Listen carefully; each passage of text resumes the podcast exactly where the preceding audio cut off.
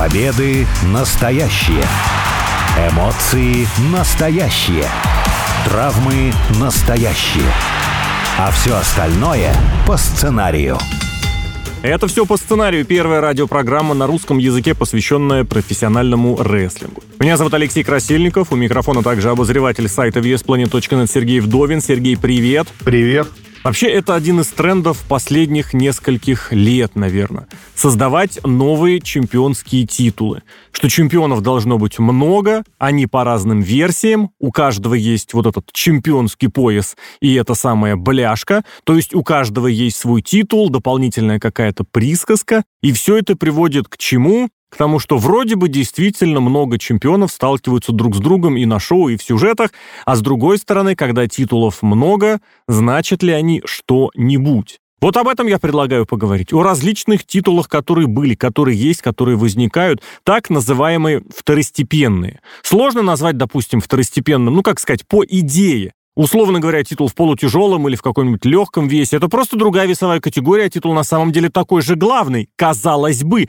Но все прекрасно понимают, что да, есть чемпион мира, в случае с WWE это вот два мировых чемпиона, все остальные это что-то второстепенное. Как эту ситуацию на сегодня рассматриваешь, оцениваешь и воспринимаешь? Ситуация, когда этих чемпионских титулов не так много, или хотя бы они разделяются на какие-то весовые категории, это, в принципе, все можно понять. Вот я хотел какой-нибудь пример вспомнить в каком-нибудь другом спорте или в каком-нибудь вообще виде, чтобы какие-то вот титулы были, чемпионства. Ну, ну, не главное, но в боксе хорошо, там разные весовые категории. В UFC то же самое в смешанных единоборствах. Но не может быть же чемпион в боксе один чемпион США, другой чемпион континентов, третий чемпион канала, по которому идет этот самый бокс, и четвертый чемпион компании, которая занимается боксом. Ну, это какая-то ерунда. Можно какие-нибудь турниры подумать, да, что в теннисе, например, есть турниры большого шлема, mm-hmm. кто там его выиграл, но, грубо говоря, этим титулом владеет целый год, титулом чемпиона вот этого турнира конкретного. Но все равно он же не защищает его каждый месяц, может быть, каждую неделю,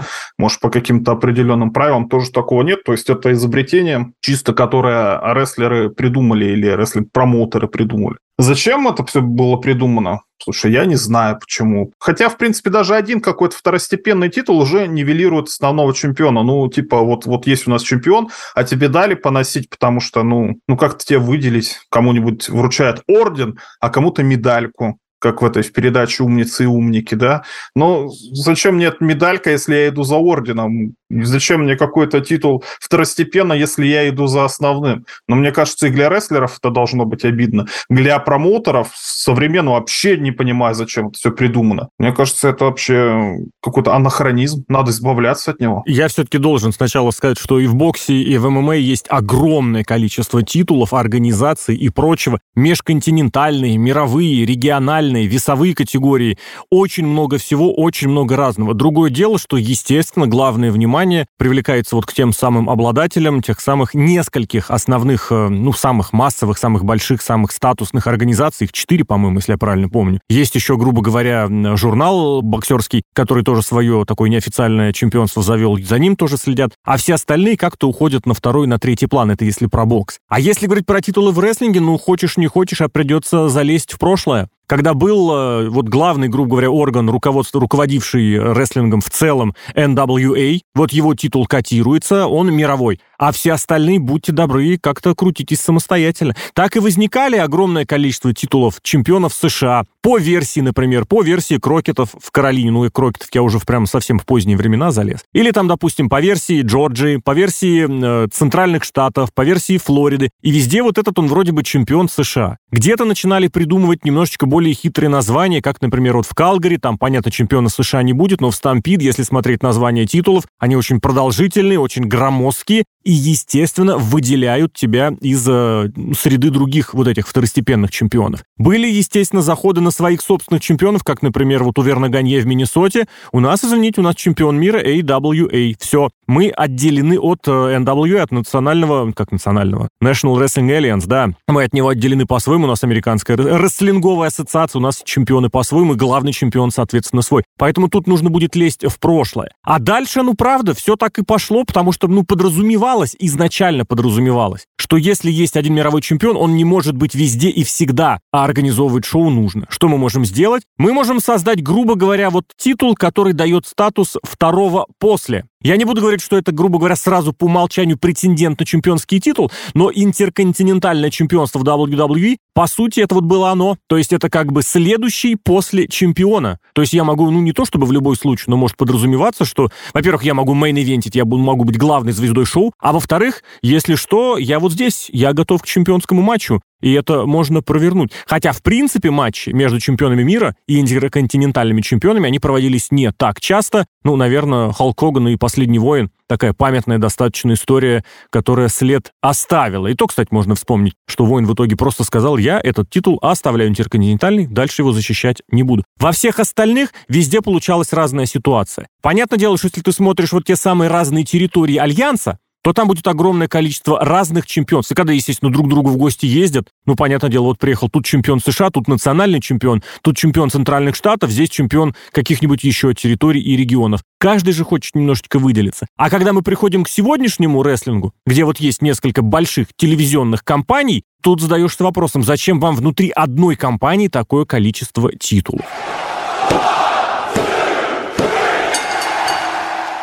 Вот ты сейчас сказал про телевизионную кампанию. Вот тут-то у меня вопросов на самом деле не возникает. Вот, опять же, если проводить параллели с какими-нибудь турнирами в другом спорте, вот шахматы, например, там турнир может быть открытый Кубок мира, я не знаю, точнее, открытый Кубок России, например, куда приглашаются э, шахматисты из других стран. То есть они могут выступать, и с чемпионом и обладателем Кубка России может стать, допустим, какой-нибудь шахматист из условной Беларуси, например, да.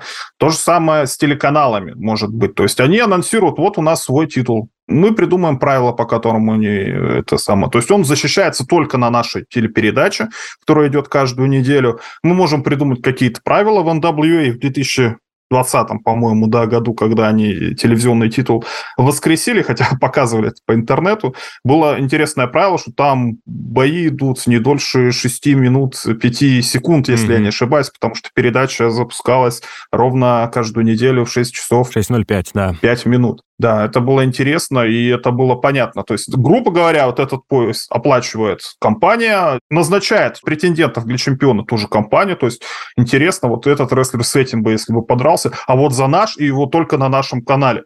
Вообще вопросов нет. Но когда у нас появляется интерконтинентальный, США-шный, северноамериканский и тому подобное, ну, это даже не второй какой-то в очереди стоит. Это не то, что человек, который сразу за чемпионом, потому что за чемпионский титул борются абсолютно другие люди. И мы видим, что дивизионы, грубо говоря, тасуются всяко разно, но если мы посмотрим текущую ситуацию, например, в WWE, Бронсон Рид с Романом Рейнсом драться не будет. А с Гюнтером будет, и матч получился достаточно хороший, интересный, приятно было посмотреть. Угу. Но Роману Рейнсу это не ровнее. Это уже второй какой-то... Другой, да, да. Дивизион, как будто для рестлеров хуже плана. Ну а что, Гюнтеру приятно быть, что он хуже плана? Мы угу. понимаем, что Гюнтер-то рестлер хороший.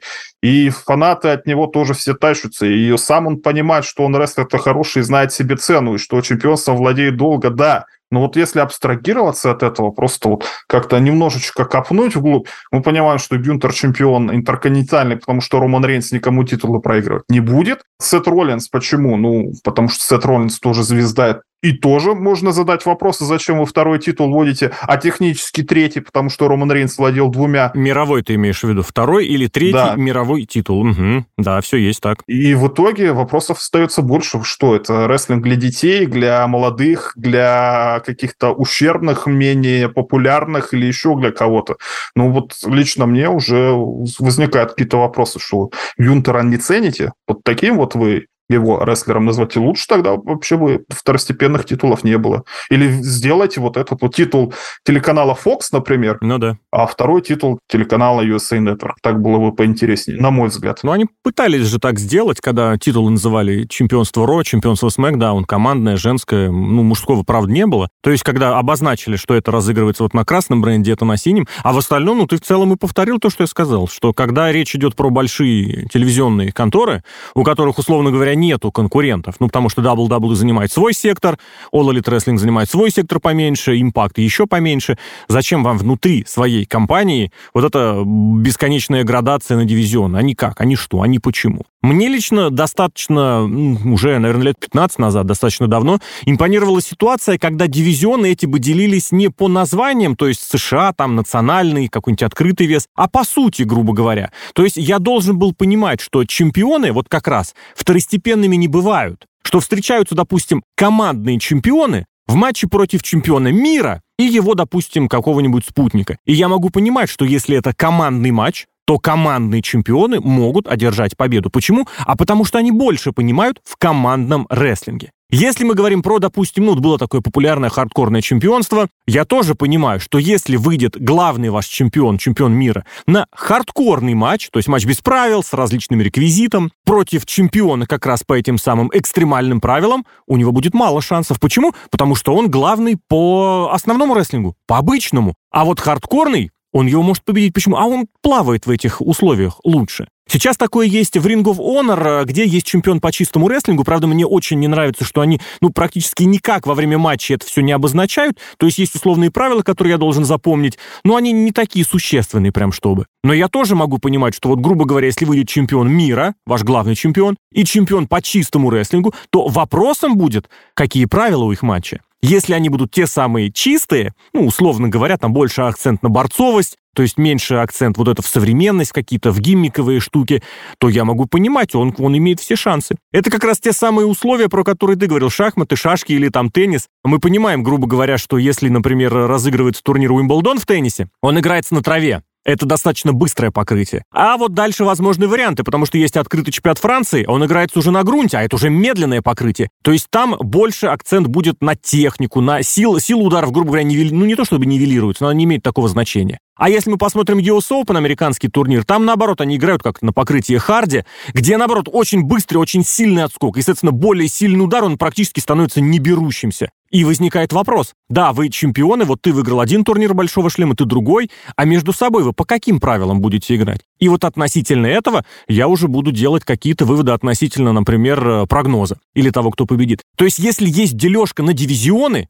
обозначьте значимость каждого дивизиона. А когда у вас такие, что вот здесь какой-то интерконтинентальный чемпион сейчас, здесь чемпион США, который, кстати, почти всегда почему-то из-за границы бывает, и они просто так могут поменяться титулами, как это было, например, после одного из драфтов, э, когда чемпионы Рой, чемпионы Смакдон просто поменялись титулы. Правда, командные. По-моему, женские, кстати, тоже. Но это совсем какой-то беспредел. Это правда. Ну, правда говорят, что чем больше что-то появляется, чем больше на что-то делают ставку, тем меньше у него значимость. Так сейчас, наверное. Чем больше у вас титулов, чем больше чемпионов, тем меньше эти чемпионы значат.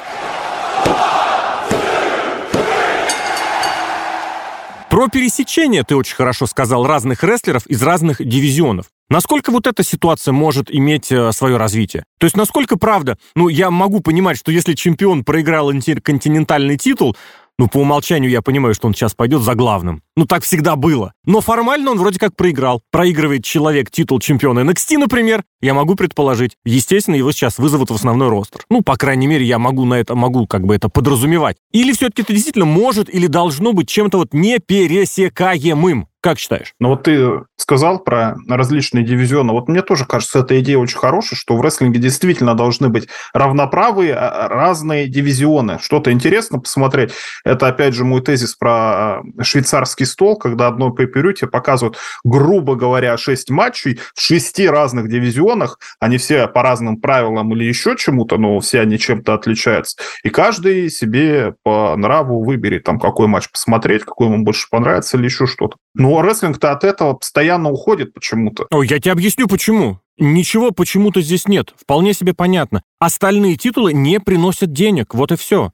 Значимость, внимание и все уделяется только главному титулу. Вот еще парочки вокруг. Все остальное, оно зрителю не интересно. Да, это вина в основном сценаристов, и организаторов, шоу-промоутеров, которые не обозначат. Ну вот чемпион в полутяжелом весе. Что это такое? Обозначьте, что это крутое, покажите, историю расскажите. Этого не делают, это делается только для других дивизионов. Так титулы умирают, поэтому здесь все просто. Если чемпионство не приносит внимания, денег, социально-сетевых просмотров или чего-то такого, зачем оно нужно?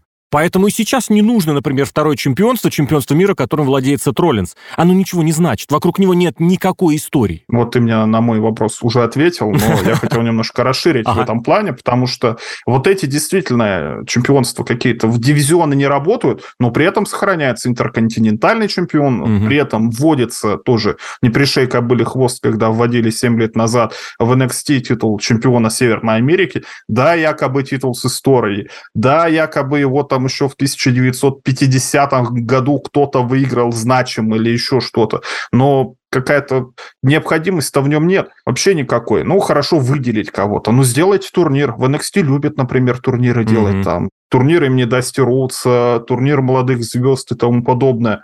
В таком случае, ну, можно же как-то.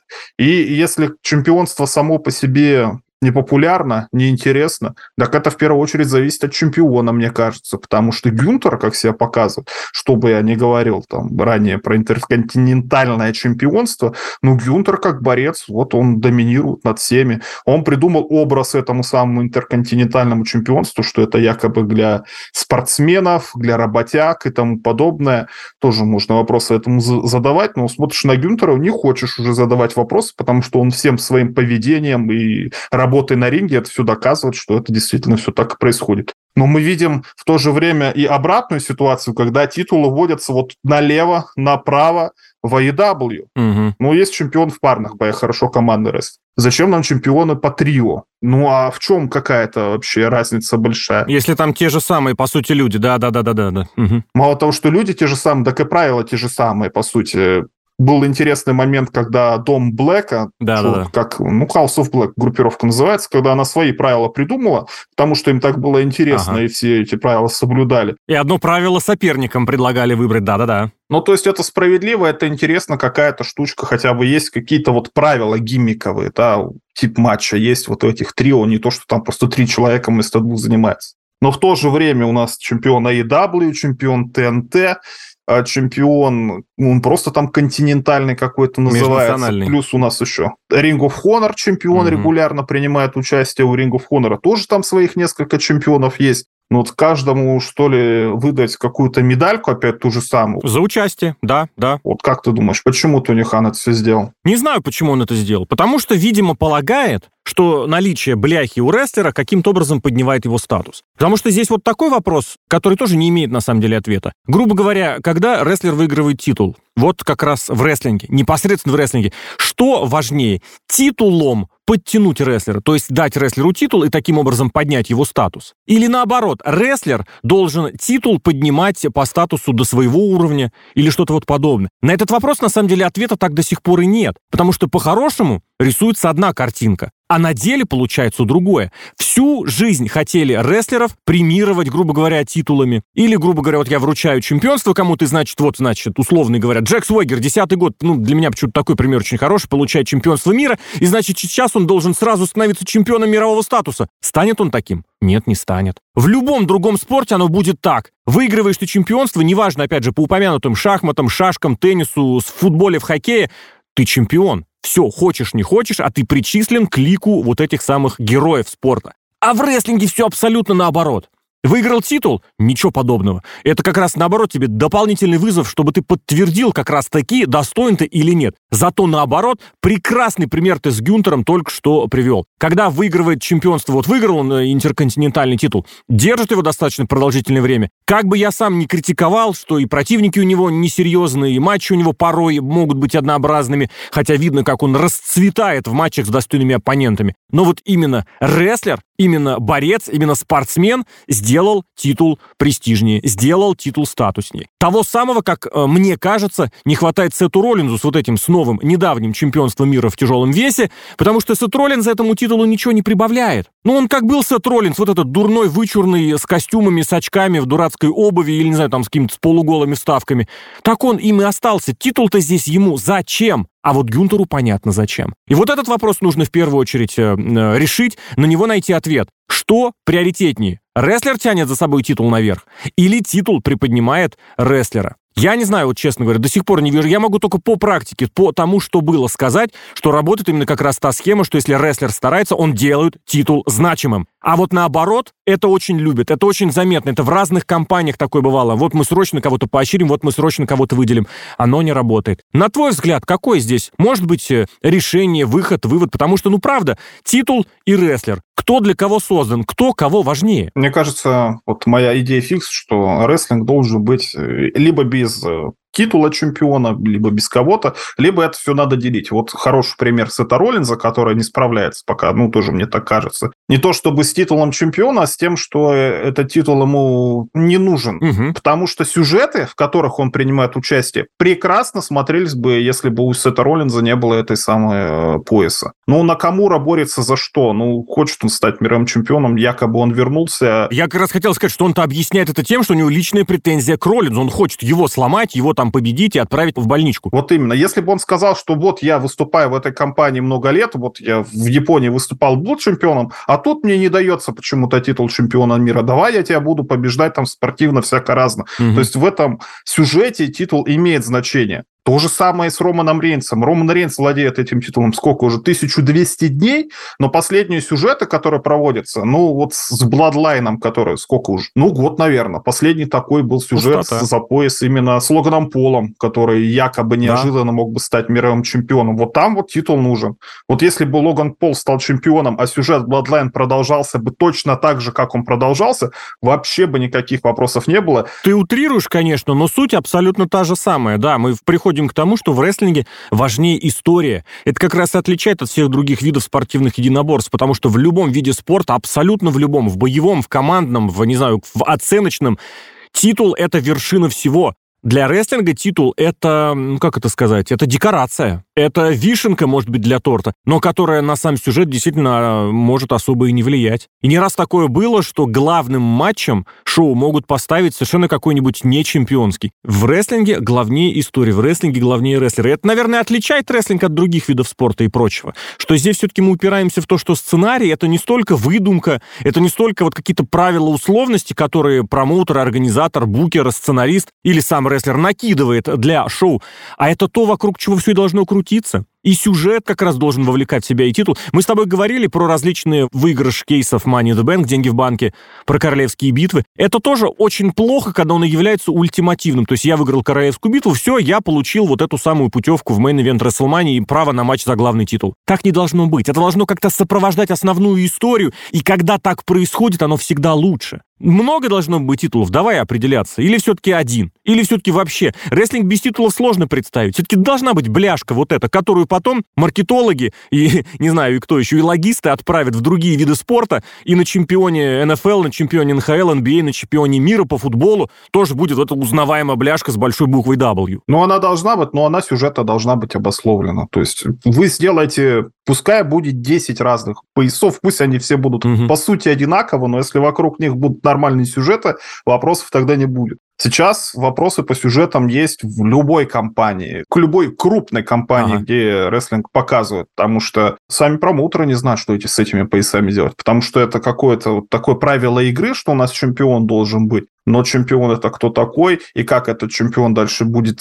действовать, никто не понимает. Ну вот с Гюнтером только на самом деле пример какой-то есть, да, или, например, тоже в WWE, когда чемпионом NXT стал Илья Драгунов, тоже вот у него мотивация именно была, чтобы стать чемпионом, не то, что там что-то сделать, и защищать этот титул, mm-hmm. показывать, потому что он лучший рестлер. Вот в этом мотивация. Отлично, делайте, матчи можно делать из-за этого хорошие, но если у вас сюжетов вокруг титулов никаких не будет, то зачем вот эти титулы нужны? Убирайте их. Да, так и происходит. В конечном счете организаторы понимают, что вот такой-то, например, титул лишний, и потихонечку происходит эпоха либо объявления объединений. Если кто застал, вот в начале 2000-х в WWE просто вот шквал был этих самых объединений, а потом поняли, что нет, нам титулов все-таки нужно, потому что мы разделили бренды, нам нужно больше вот этих самых признательностей для своих рестлеров. Либо просто отказываются, как, например, в TNA, в Импакте просто отказывались от некоторых титулов, просто они переставали существовать. Где-то это признают, отдельно обыграют, а где-то нет. А вообще это действительно очень большой, очень серьезный вопрос э, на тему того, рестлер приоритетнее над титулом или у титула есть приоритет над рестлером. Обо всем этом, об исторических э, экскурсах и о том, что есть прямо сейчас с чемпионской картине в самых разных промоушенах, рассуждали Алексей Красильников и Сергей Вдовин. Сергей, благодарю. Пока.